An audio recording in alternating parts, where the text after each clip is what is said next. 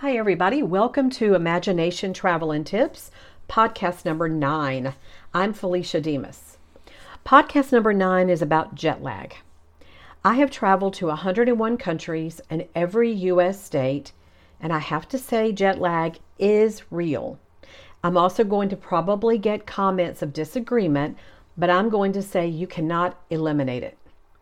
There are some things that you can do to ease it up, but the more I've traveled, the more I've adopted a who cares attitude, and sometimes I don't even try. Well, some of the things that I've heard and tried are first, don't drink alcohol. And by alcohol, I also mean liquor or wine. I mean, liquor, beer, or wine. It's going to dehydrate you. And yes, this is true. It will dehydrate you. There are scientists who have proven this.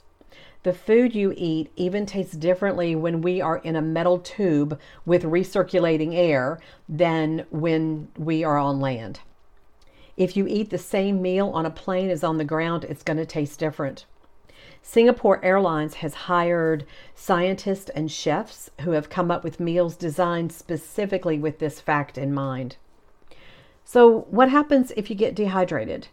Well, it has a direct effect on our bodies, even on land if dehydration is stronger in the air, then you can imagine the best way to eliminate that or combat it is to drink extra water and eliminate the alcohol. I do have a glass or two of wine, and honestly, I don't feel that much worse than if I didn't. Do I drink extra water? No, I drink it when I get thirsty. If my personal trainer, Shelly, is listening, please, no lectures.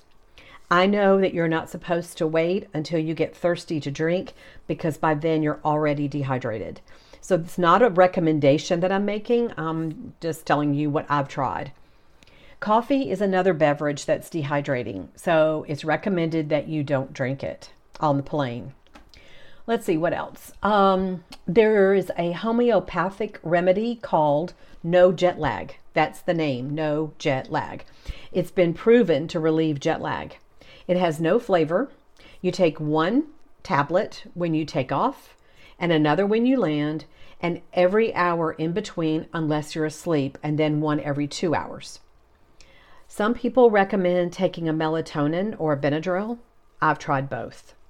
Benadryl, it, to me, it already naturally dries you up. That's its job on land, and I don't like the way it affects me on a plane. But others, they swear by it.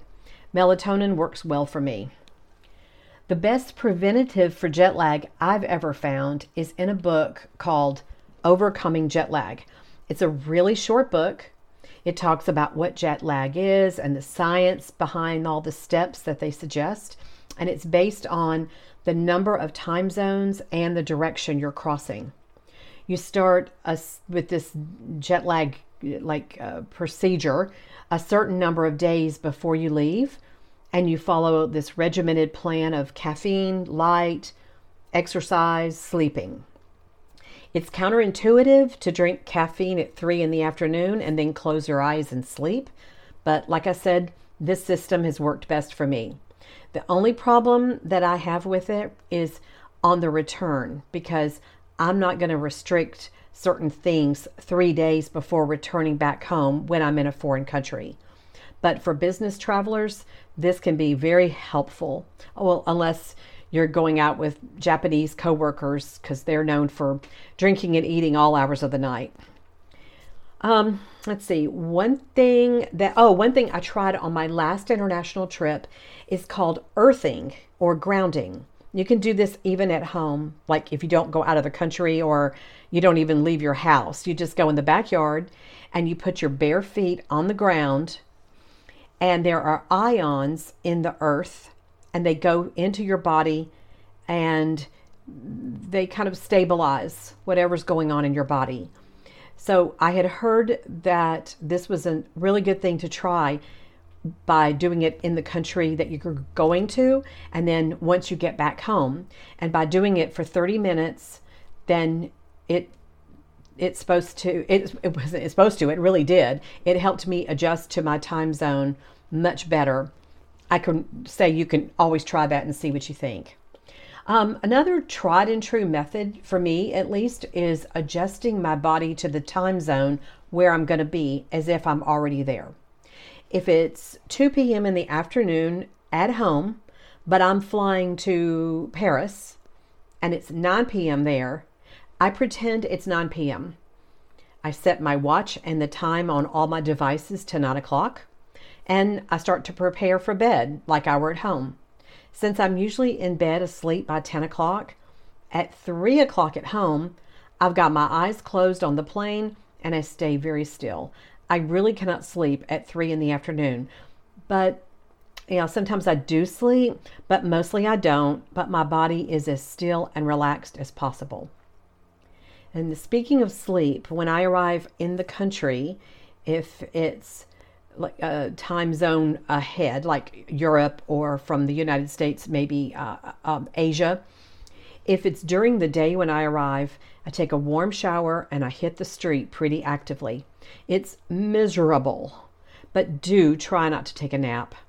The sooner you can force yourself into the routine of the day, the sooner you'll adjust. I have an early dinner that first night and I go to bed pretty early. It just jump starts the acclimation to the time zone. Also, I don't drink any alcohol, no champagne or wine or anything that first night. I do it on the plane, but I don't do it when I arrive. Um, another thing that somebody told me that they do is because a lot of hotels will not let you check in until two or three in the afternoon, and they're pretty strict about that in a lot of countries they say that they pay for uh, the day, the night before, so that when they arrive at the hotel at nine o'clock, they can go ahead and get in their room. If you decide to do that, I highly recommend sending an email to that hotel and letting them know look, uh, I've made my arrangements for the day before that I actually plan to arrive.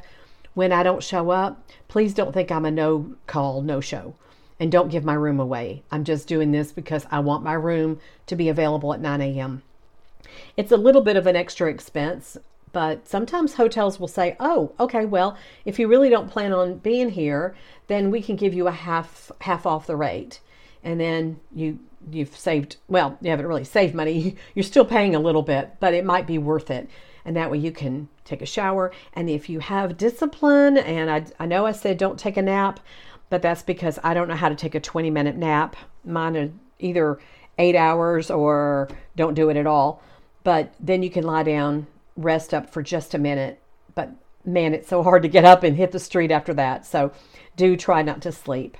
Um, these are the things that that I've tried, that I've read about, and I have just never noticed a real difference in how my body reacts to jet lag it's just usually miserable for me for the next for the first two days except on this last trip when i did do the earthing. Well that's it for today. Please let me know what your comments are. I really want to hear how you have managed to handle jet lag because it, it exists and uh, let me know if you disagree which um, i'd like to know if you do disagree why but let me know what your thoughts are and share this podcast, please, and give me your comments. Thanks so much for listening and stay safe. Bye.